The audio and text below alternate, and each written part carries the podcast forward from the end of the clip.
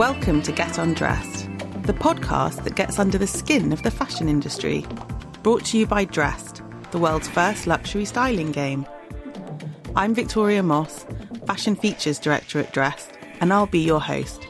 At Dressed, we want to help style a new fashion era, one with inclusivity and diversity at its core, where everyone can feel represented and at home.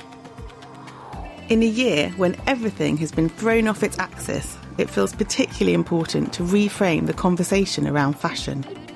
So, in each episode, I'll be interviewing a luminary figure from the fashion world and hopefully finding out what makes them tick when we ask them to take the Drestionnaire. We like to think of the Drestionnaire as a personal and stylish guide to life in all its varied forms, looking at the power of fashion and how it can be a force for good rounding out the belief that to be well dressed is far more than the sum of your outfit. It's how you live, think, and act in the world. It's a mix of questions designed to get them talking and us thinking. My guest today is the incredible Bethann Hardison. Bethann is a true powerhouse and has had a unique and incredible career. From a New York garment district button factory, she became a modelling superstar walking in the era defining Battle of Versailles fashion show in 1973, which premiered American designers and an impressive lineup of black model talent in Paris. Bethann founded her own very successful model agency and has for decades been a fierce advocate for change and revolution. In 1987, she launched the Black Girls Coalition, which evolved into an advocacy group raising awareness on issues from homelessness to racism and advertising. In 2013, as a response to the woeful exclusion of any models of colour on the runways, she formed the Diversity Coalition with Iman and Naomi Campbell, and once again took the industry to task over the critical role of representation. A true fashion icon and viewed by so many in the fashion world as a mentor figure, she has received the CFDA Founders Award, is an executive advisor to Gucci, and starred in its spring summer campaign, and was on the cover of this September's Italian Vogue. Bethann, welcome to Get Undressed. I'm so thrilled to talk to you today. Thank you so much, Victoria. I'm happy to be here with you.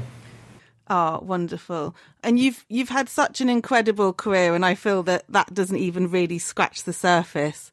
Um, but hopefully we can cover lots throughout the podcast. But first of all, tell me, how are you? I'm quite well. Thank you very much for asking. Um, I do want to say one thing. I know I've noticed recently that people have said, uh, mentioned my career, and I always say that, that I don't have a career. Yeah. I, ha- I have, I'm living a life, but a career is much more specific. A career is, um, you know, like a doctor, as an actor, or, you know, a financier, an accountant. I'm, I'm, uh, I'm someone who's um, many things. I've done many different things, and I think when you say career, it sounds like something you've been building on specifically. But besides that, I'm doing quite well. I'm glad that with pandemic and all, and the virus leaking and lurching upon us, uh, I'm well. Um, I'm working, um, and I just, just some interesting things have just recently happened. Yeah, how has this this year been for you? How have you found everything? Yeah, I think you know I stopped traveling uh, the first of March, uh, and I was waiting to have a, a, knee replacement, actually, believe it or not, March 24th. So I went upstate to my home in the mountains in the New York, and I went up there March 13th.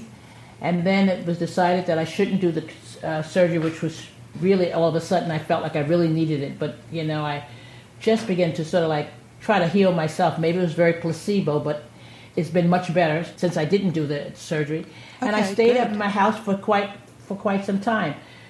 I, I actually, for the first three months, have experienced really being um, in a very good place uh, because you know everybody was shut down, no one could move. I'm up in the mountains, surrounded in the in a forest, so it was very good in one way. But then when Mr. Floyd lost his life, mm-hmm. uh, that changed everything. And then the movement happened, and the movement uh, started to happen with demonstrations and the rioting and the demonstrations continually then it began to affect the, our fashion industry, and the the social injustice and racial injustice seemed to have uh, spilled over into the fashion industry, and then it became very, very busy.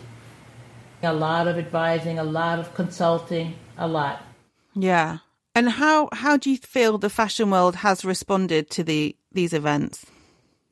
Well, I think the fashion uh, world has responded to people in the in, in the industry who are of color feeling that there has been some sort of like inequality or injustice so that they've been finally had a voice to speak up. Yeah. and the in the system the, the industry has sort of like leaned back to listen and have tried their best to find uh, common ground. And i think that that's something that's happening. Um, and I think it's important that I think it can remain because I think people now recognize that there's been some sort of lack of and there's a need to be some improvement. Yeah, and do you, do you think I know the fashion world is such a fickle place and it, these sort of these efforts sometimes feel like they come in waves and then it, it, sort of goes back a bit a bit but do you feel that there's been a, a kind of reckoning of sorts and that this moment will will hopefully endure I do. I mean, I, am more positive about it, um, uh, maybe because I've seen many things and many times. But the fact that the movement has not just been in a, a, like a, it hasn't just been black demonstrators. It's been a, a multicultural, multiracial uh, input of people who really are demonstrating because they see what they see visually is something that's been inappropriate. And I think what our industry has seen is like most industries, whether it be the film industry, the music industry, fashion industry, I think they've all seen that this is nothing to just. This is about human in, human injustice, and so I think that's helped uh, them to see the difference. And thank goodness it's not just a black cause. It's a really many people across the uh, across the board feel uh, a concern, and seeing those young people demonstrating that are of every color, I think it helps people to feel like, wow, we we're missing something. We need to get on with something. Yeah. And I think that, and I think because of it, it will have a permanent change. Of course, you know, a lot of maybe different initiatives that's come up because of it on the on the say the racial side, on the black side, maybe all of those won't survive because they don't need to, maybe, or maybe that they can't answer everything. But I think I think the industry itself will partake, and I think it will continue in some good way. Because now we have their attention. Now you have their attention, and now they've admitted to things that they can improve upon. And so do you feel there's a constructive response? Yes, I do. I do. I do. Brilliant. Um, and have you taken on your first acting role? Is that right? Oh my God, you heard, huh? Well, I saw I saw it on your Instagram, Bethann. it's not it's, not my it's not my first, but it's my first television um, acting appearance. That's a that's a reoccurring character. That's something I've never done before. Wow, tell me about that. What what is it? Scary. Uh, well, uh, yeah, yeah. That's that. That took a lot of stress up until about last week, uh, Friday.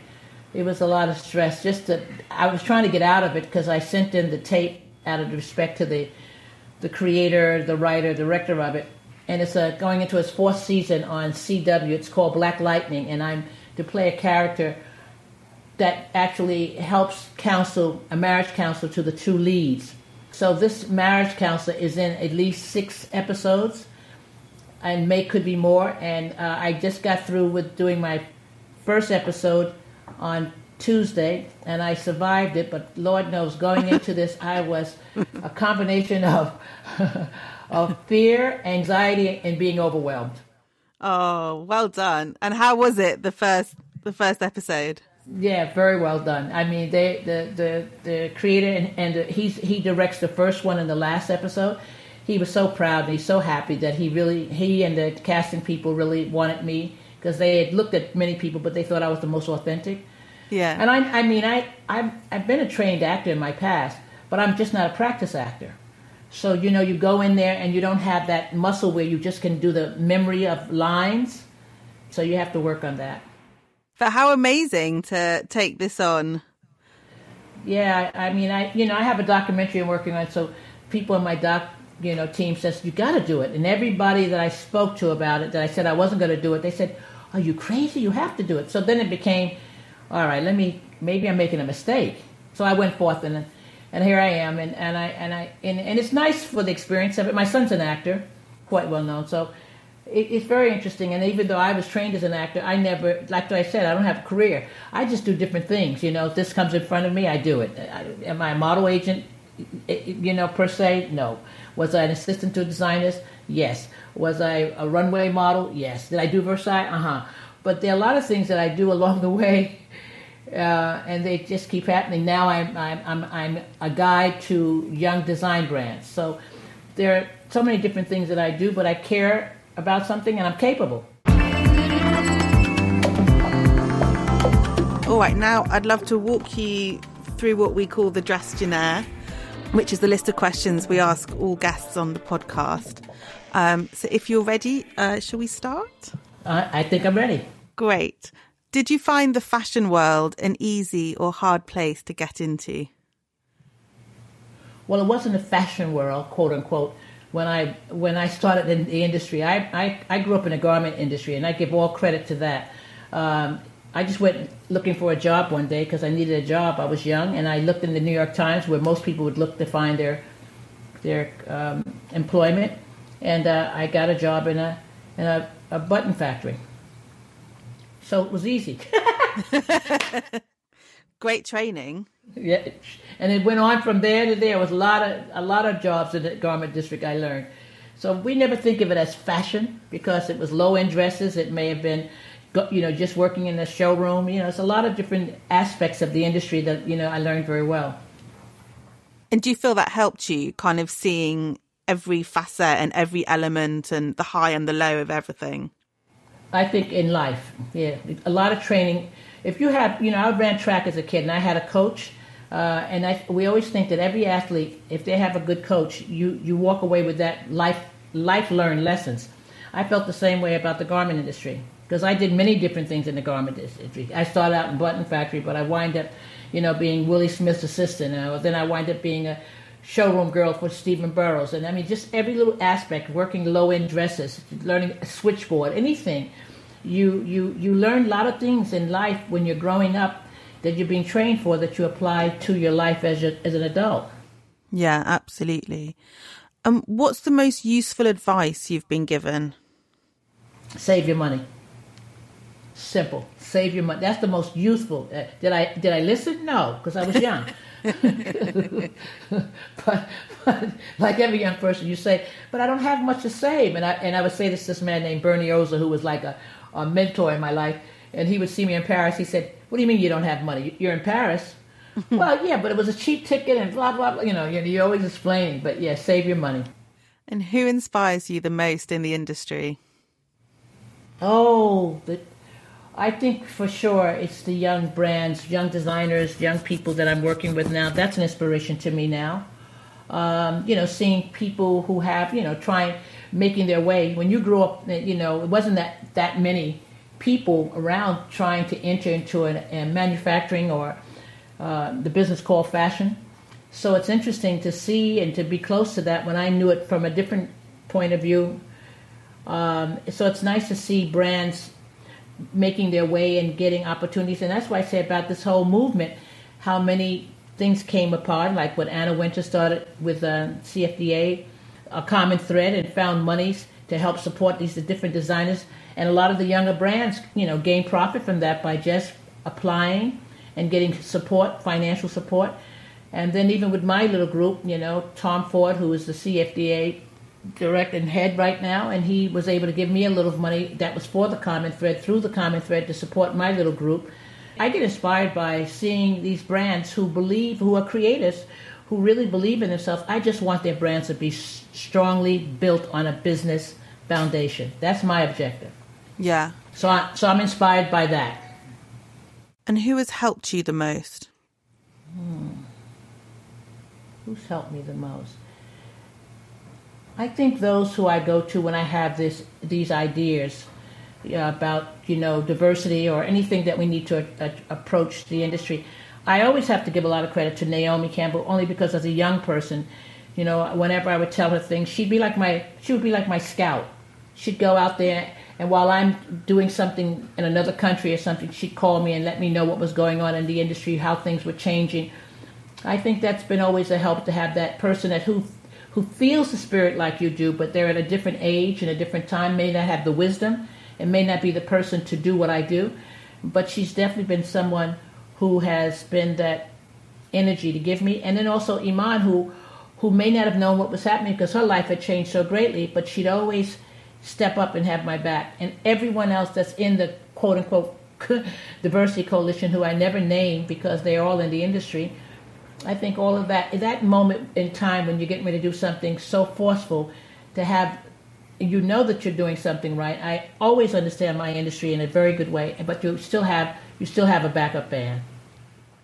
Yeah, absolutely. And it was incredible that moment um, when you came together and sent the letter in 2013 to sort of designers across the industry and the the reaction to that. Do you feel that that was something that has been sustained since then? Well, it, it, may have had a great impact. I mean, I wrote the letter. I showed it to not to Iman and Naomi, but I showed it to two other members of the coalition. I mean, I didn't tell. I was in my bed in Mexico. Honestly, I wrote it from there. But I, but I, uh, I but I, it was true. But I, I, I, I sent him a note real fast and let them each two guys see it, and they both said very strong. But I think we have no choice but to do this now. I mean, sending it out was uh, something that was very, very strong to do. But yes, immediately when the letters were received in the press, I sent it to the press. I sent it to the each council of fashion and I made each one had a list of designers mm-hmm. that were guilty, whether it was their intention or not, of lack of um, diversity.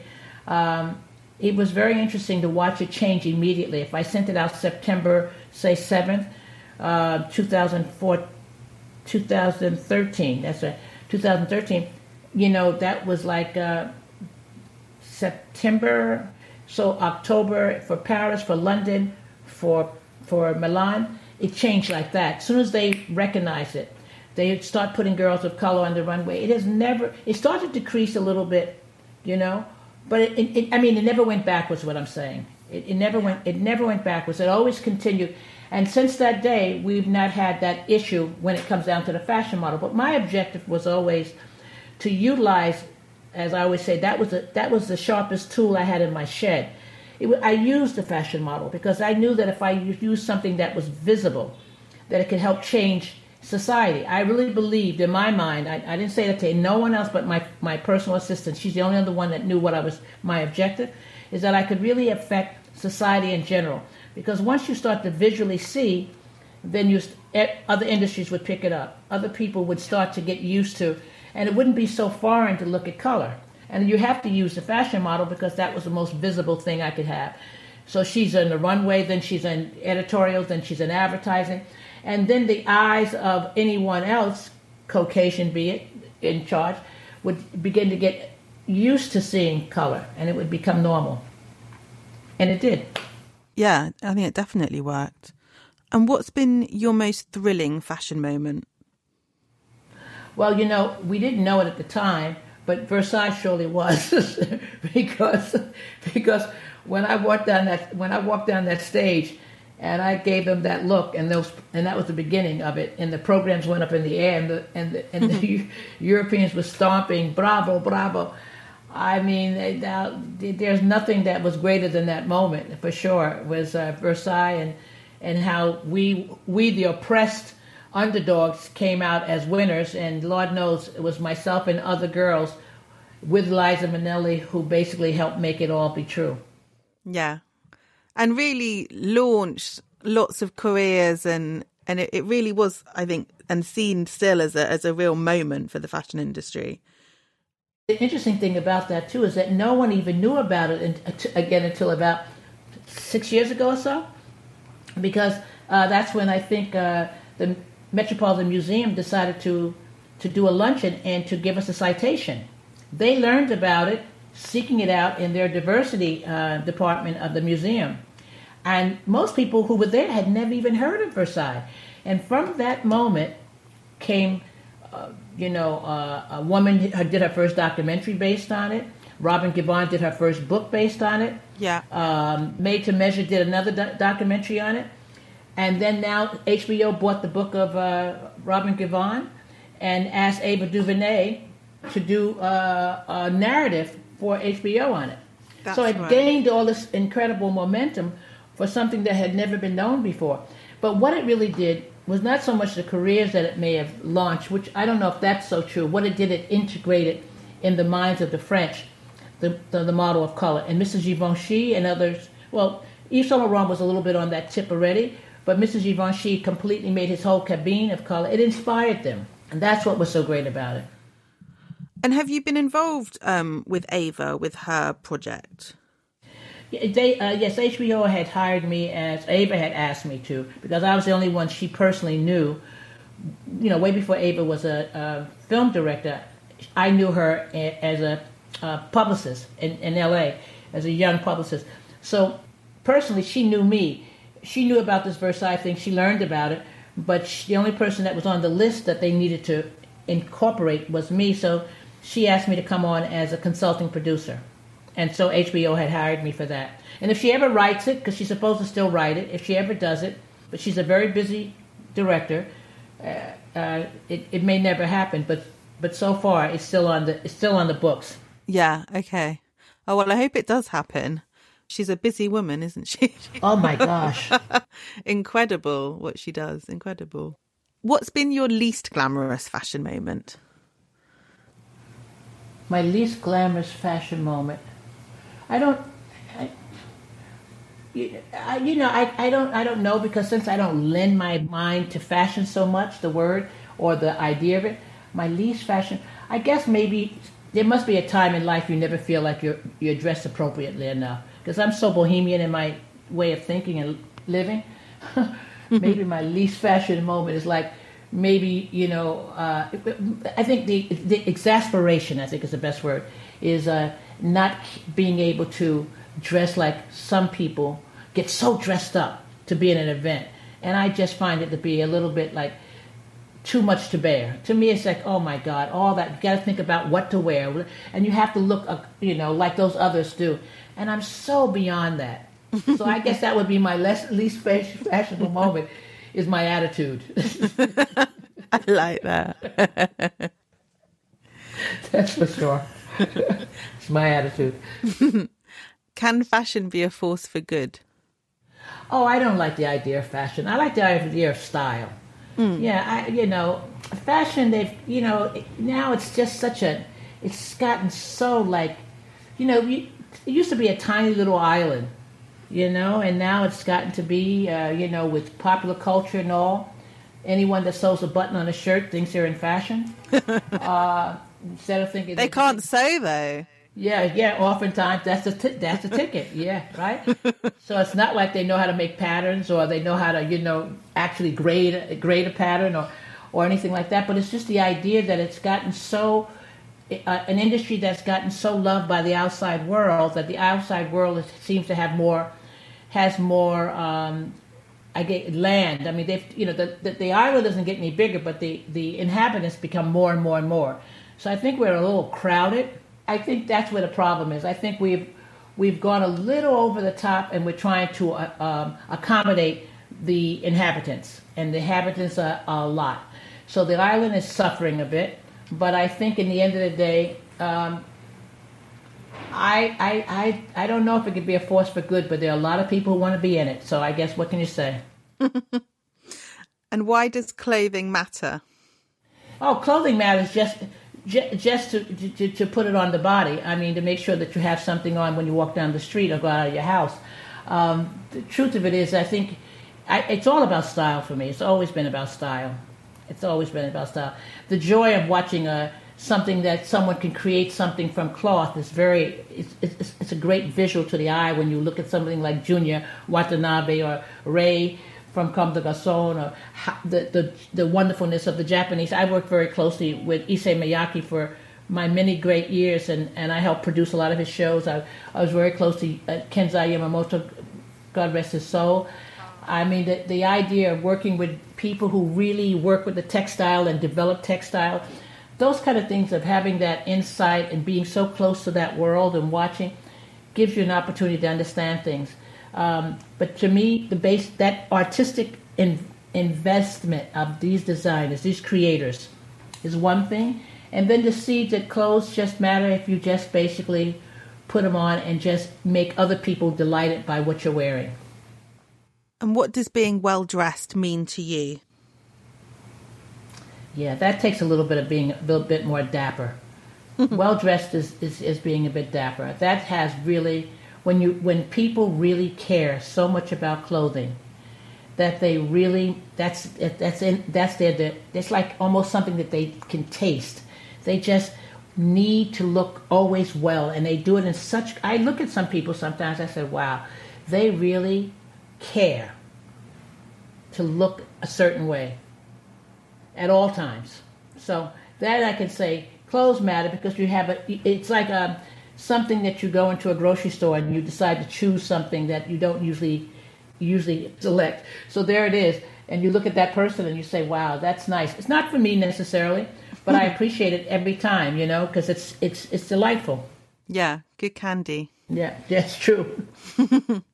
um, if you could only wear one outfit for the rest of your life, what would it be?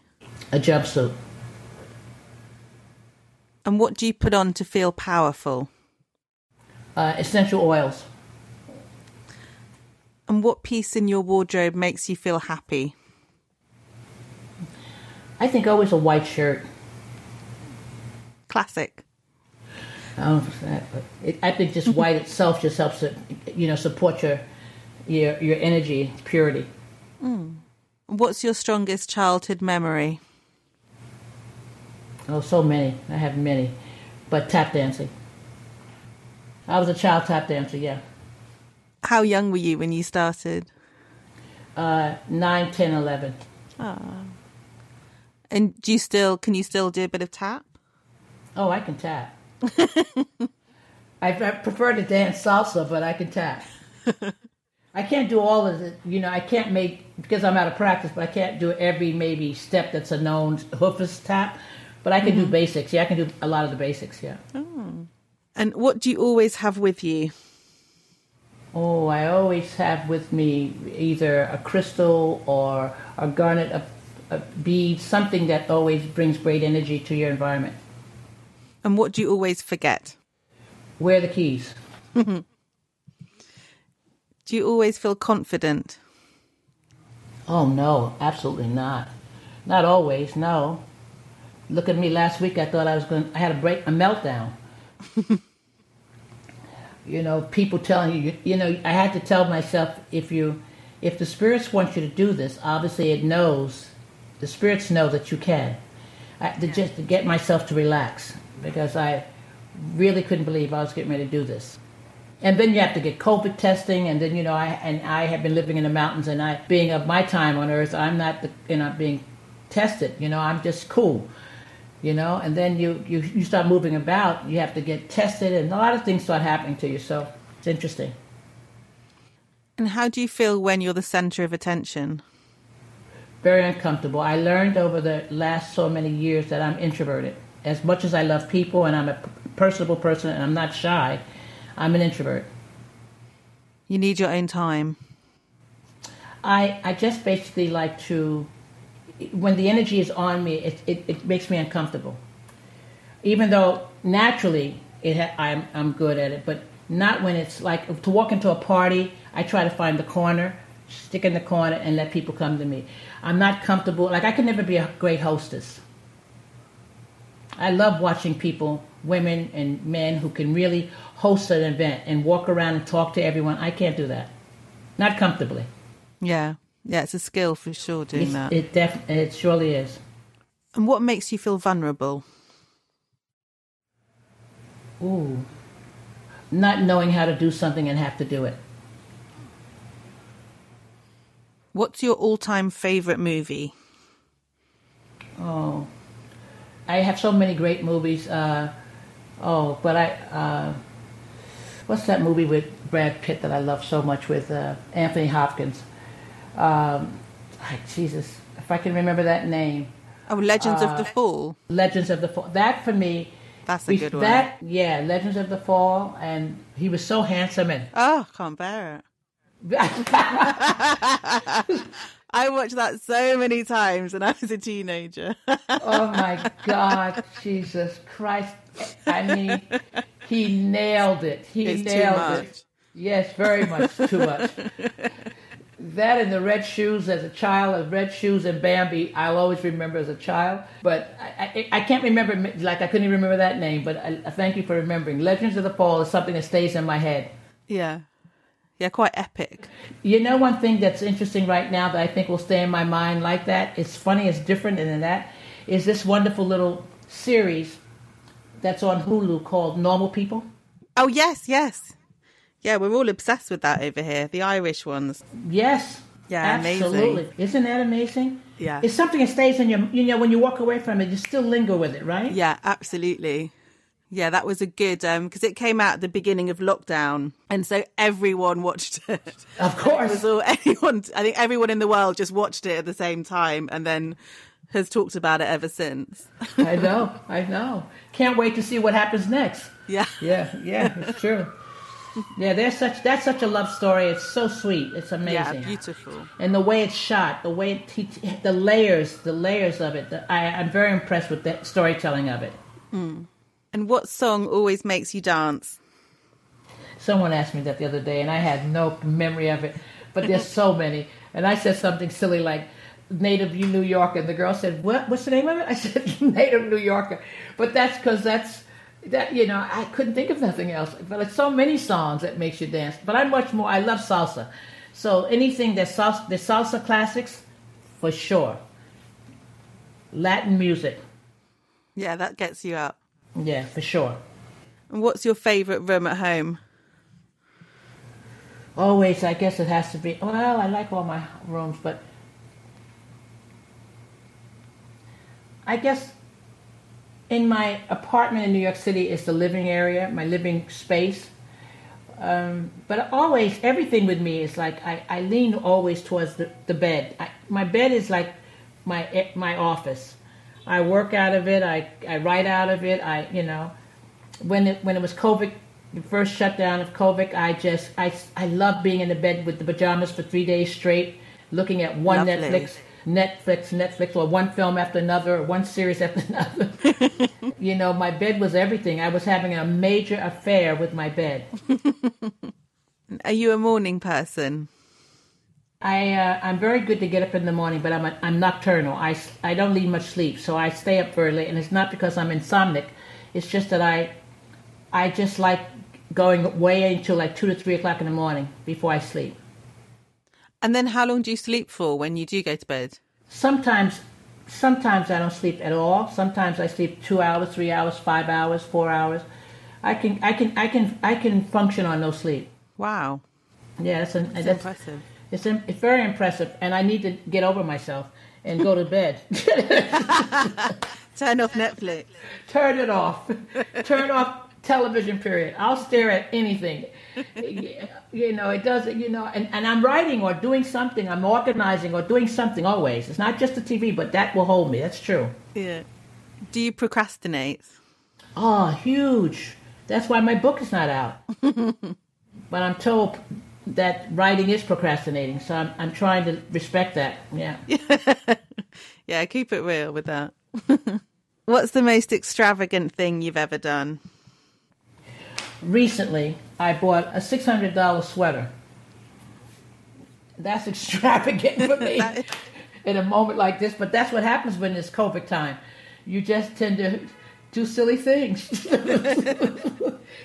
Spending, you you're thinking you you better be careful. I think that's the most. Ex- I mean, when I think about extravagant, I usually don't do things that are too extravagant. You know. Um, but I've bought homes and they were never extravagant and, and really they were cheap as hell and everybody now looks at me as like a land baroness because I did things. they said, You have so many homes. Yeah, but that was a bohemian play, you know, like nobody cared about this neighborhood and then I went there and now everybody wants to be there. Or, you know, you go to Mexico and you buy into this town, nobody cared about it. Now everybody wants to be there. So it's it's it's like that. But I think um, those are the moments that you think about. It, they were never extravagant, though. And what do you do to relax? It's always about if I could really get to a, a hammock more often than not, I would lay in my hammock. I don't have a hammock in the city, but I have it in other homes. Um, but I do love the idea of going to sauna and steam and getting scrubbed. Yeah, lovely. Yeah, that I do. I do as often as I can. Now we can't because of the the the virus, but you know, yes. And massages, of course, massages that I have. And how ambitious are you? I always claim that I'm not ambitious, but everyone denies that strongly. I always say I'm lazy. Everyone thinks that's a joke that I'm not. But I'm not ambitious to me because that takes having a vision. What I am is responsible. Hmm. I tend to be responsible about what needs to be done. But I don't think of it as ambition because it's not to win. It's just you see things that need to be done and you get on it. And you're lucky enough that, thank God for my garment industry training, that you know how to put one foot in front of the other. I, I don't I don't think to, to myself of being ambitious. I do think of myself as like I see something that can be done or needs to be done, and I'm seems to be that person who can do it. And what's your favorite cheap thrill? I guess it's going to dance salsa. I guess it's. I, I don't know. I think it's that's about as cheap as you get because I usually put that on and when I'm cooking in the kitchen. I, I I, I love that. I love cooking just salsa music because you always get a you get a you know it gives you a lot of energy. I don't know. Yeah. I I think that's about it. I I, don't, I I think that if I had to think about cheap thrill, I think that would be probably it because that gives me a great thrill, and it doesn't cost anything. Perfect. What's your favorite game? Uh, like in video or like a board game or whichever. My go-to my go-to mentality is chess. It's chess but I haven't played practice in a long time, so I'm not as good as I used to be. But as a kid, preteen, like 12, 13, I used to go to Washington Square Park and always watch chess players. I still like intrigued by chess, and I think every young, I think every young girl should learn how to play chess. Yeah, definitely, it's a really good skill. And what has this year taught you, good and bad?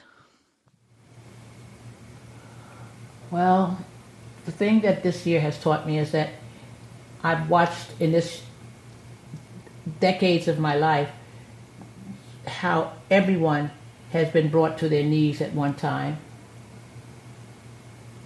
That's been interesting to watch for me. That no matter who you are, the pandemic, the COVID 19 has really affected everyone. No matter how much money you have, no matter how much you don't have, everyone has been been made to pay attention at one time. That's the good news and the bad news. And what person do you admire right now? Hmm. That's a good question. Who do I admire? They're all gone. let me think. Let me think. This is very interesting. No, that's really interesting. Who do I admire? That's a hard one because admiration is, yeah, I admire them. There is, there are people I just can't think who they are. I know there are. I, I honestly, I admire Ava. I, I do. There, are, there are women that I actually admire. I, I like, I like that. I do. I, I, I'll, I'll go with Ava. I'll go with Ava DuVernay, and mostly for the fact that she's someone who's a creative but she's at the same time someone who's a conscious ob- conscious objective. So she she's constantly speaking up about what's right, what's wrong, and uh, sharing her knowledge with her contemporaries and her culture and making people aware of things and utilizing her skills to broaden that platform of effort and supporting other creatives. That's admirable. And what are you most proud of achieving? that my son didn't turn into a to a terrible person. That he that he was just he came out a good a good guy, and and yeah. without my people think I did such a great job with him, but really honestly, he did he he came. Sometimes people come to the earth a good seed, you know, and he just he just he he he knew I was serious. I I believe in putting fear into children. I think that's the only way you're going to win. you're going to win as a parent. Otherwise, you're a fool if you think that you, you need to build their self esteem or all that other nonsense.